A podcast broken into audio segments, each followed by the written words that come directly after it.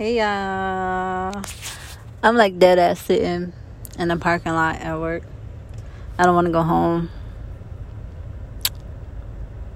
I don't feel like driving. There's a lot of things that I just don't want to do right now. Um I don't know. I'm trying to get myself together mentally. Today has been a very long day, and I'm just like over a lot of shit, over everything. Um I'm getting this podcast ready for y'all about this depression. I told y'all I was gonna come back with it, so I'm gonna come back with it. Um. okay, so usually I read my poems before I read them to y'all, so I can know how I want it to be read. Clearly, I have not done that because I've been busy. Like I said, it's been a long day. I'm just not getting off work just sitting in the parking lot recording this podcast for y'all. But I've been promising y'all Mystery Man, and I did not forget. What had happened was my crazy ass started part four and part five at the same time. I don't even know how, but part five sounded like just like part four, and it was it threw me a little bit because I just I just fucked up. Like it really ain't no explaining it. I started part four, and then I was like, well, if I do this like this, then I can put part five like this. And then when I went back and read it, it was like, no, bitch, what are you doing? Just just take your time and do one at a time. So I did four and finished it, and then I started five. But since y'all have been waiting, I am going to give y'all part four now. I initially wanted to read them all over and give them all to y'all again.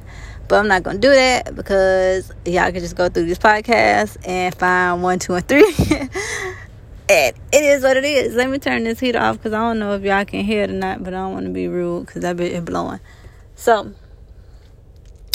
here we go. Mystery Man, part four.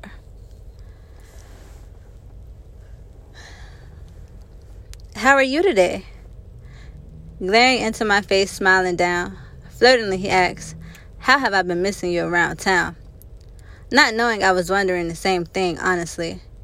Then he whispered, Can I take you home with me? The sweetness of his breath swept me off my feet. Climbing into the bed with him, he made it all nice and neat. Rose petals everywhere, candles flickering with a glass of wine aside the bed. James Figgery singing sweet melodies while he runs his fingers through my dreads.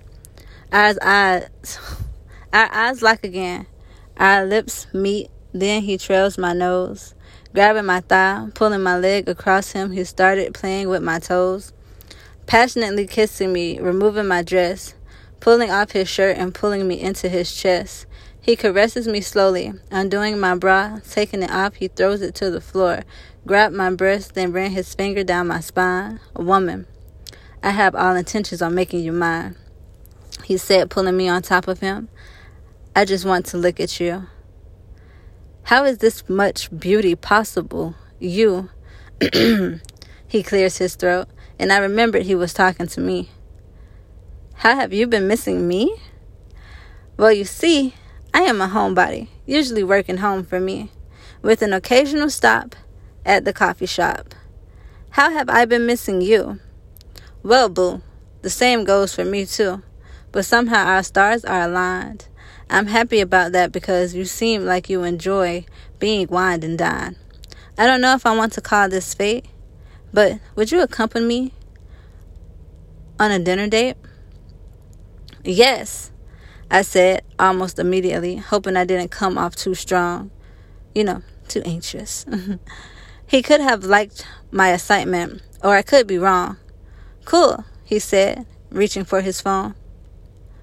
As he pulled it out, Lucky Daye on his ringtone, he glanced down.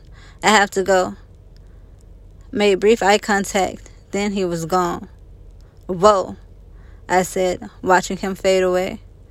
Let me finish shopping so I can officially get started with my day. He found me one more time. He forgot to get my number. this man here